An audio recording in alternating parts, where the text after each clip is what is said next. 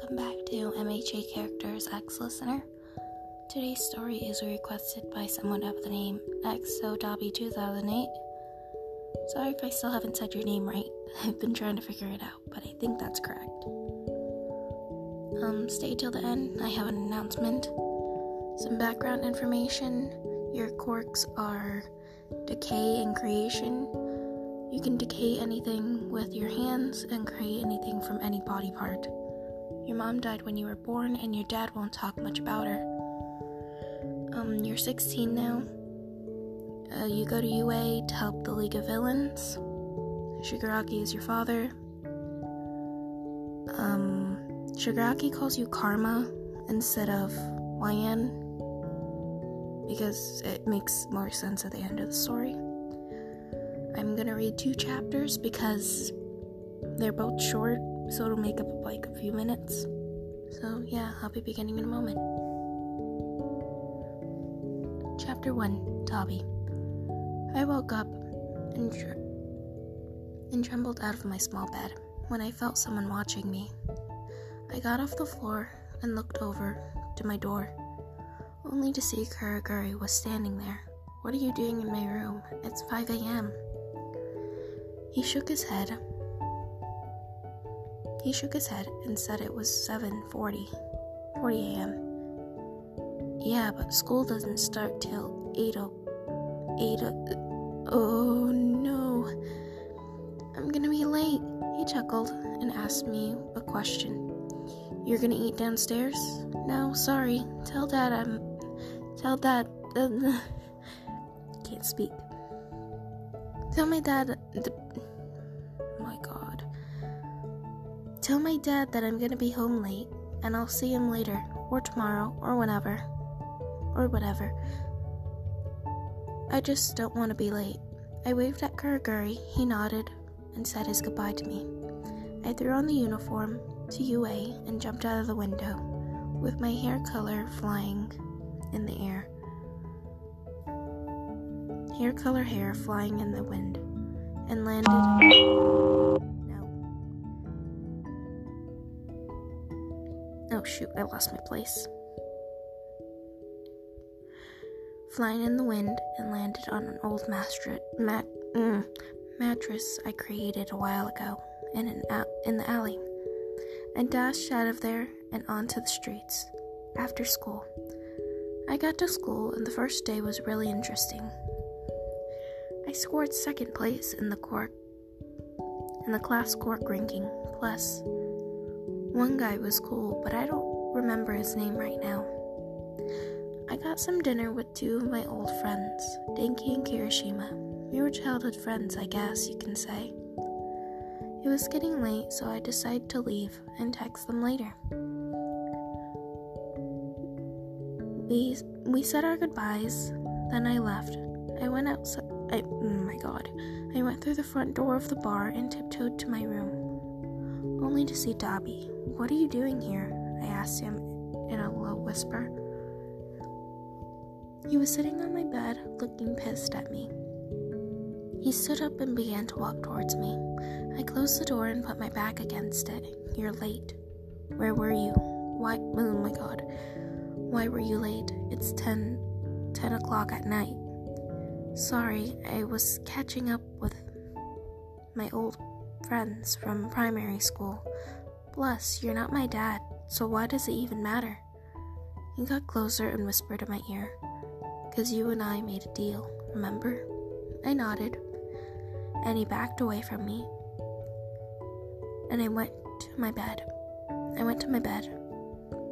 "You staying this time, or not?" I asked. I asked. He shook his head no, and went over to the window. I never close.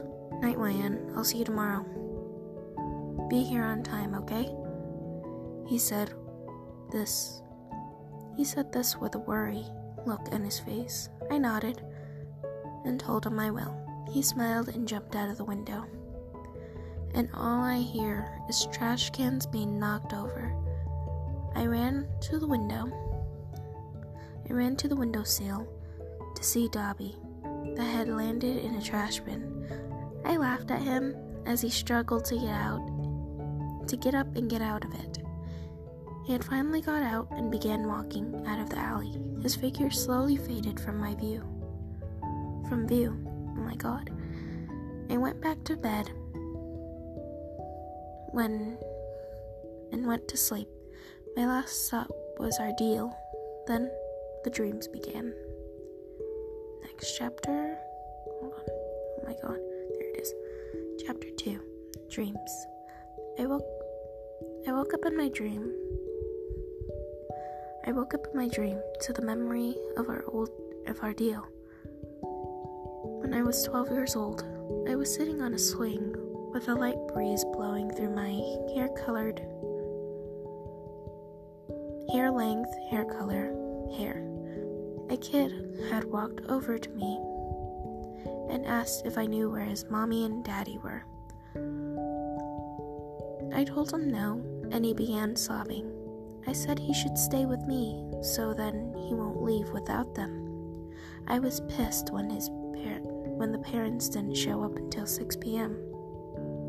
to get their kid. It was twelve p.m. when the child came to me.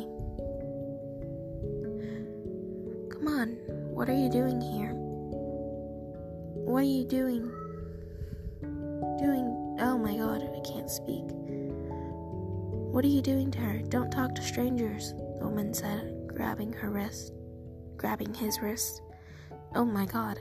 She grabbed his wrist and dragged him halfway out of the park when the kid, kid started yelling and crying for help. I ran up to both of them, both of the parents, and touched them. Touched both of them. Oh my god. Touched both of their backs, and then they turned to dust. The child was so happy that they didn't have to deal with them. Didn't have to deal with them anymore. And gave me a big hug. But I couldn't feel... But I couldn't be... Ah, my god. I couldn't help feel of someone watching me and following me. I took him... Oh my god. I took the kid to an orphanage and began walking. Walk. Oh my god. I began to walk home.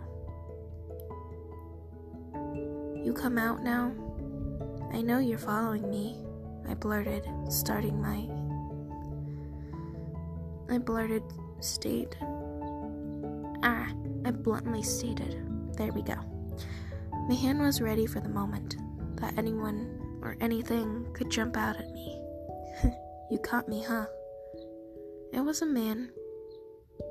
It was a man. He looked to be around seventeen or eighteen years old. What do you want? I asked, with annoyance in my voice. Well, you killed that kid's parents. Let's start there. He began to walk closer and closer with every word. It would be the same if such a beautiful little girl rot away in jail. A shiver went up my spine as he said, what a creep. He's, ah my god. As he said that, what a creep. He did have a point though. My dad would kill me if I, if someone found out. He then whispered into my ear and the words that you, oh my god, I can't read for the life of me. Whispered into my ear the words that you are about to read. Let's make a deal. I won't tell the cops about what you did if you stay with me the rest of your life.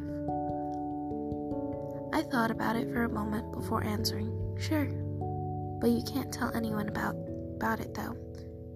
He simply nodded and walked off. Before he left, he said this, I have your number and I know where you live. So there's no point in backing out of the deal. Then I woke up. That's the end of chapter two. I will end there. Uh, sorry for the short story. I still have to make the second chapter to Toga and the other request for villain listener.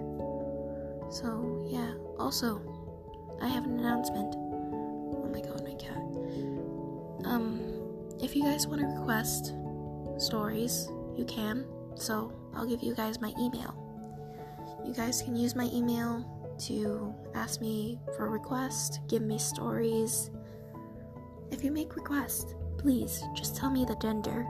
If you do not tell me a gender, I will more than assume it's gonna be non-binary. Um, yeah, you can use my email. I will put my email in the description, so that way you can email me. Or is it Gmail? It's my Gmail. I'm slow. Yeah, so you can email me anytime. More than likely, I will answer right away. If I do not, I will answer as soon as I can. Um, yeah, that's pretty much it. So have a good day, night, or evening. Bye.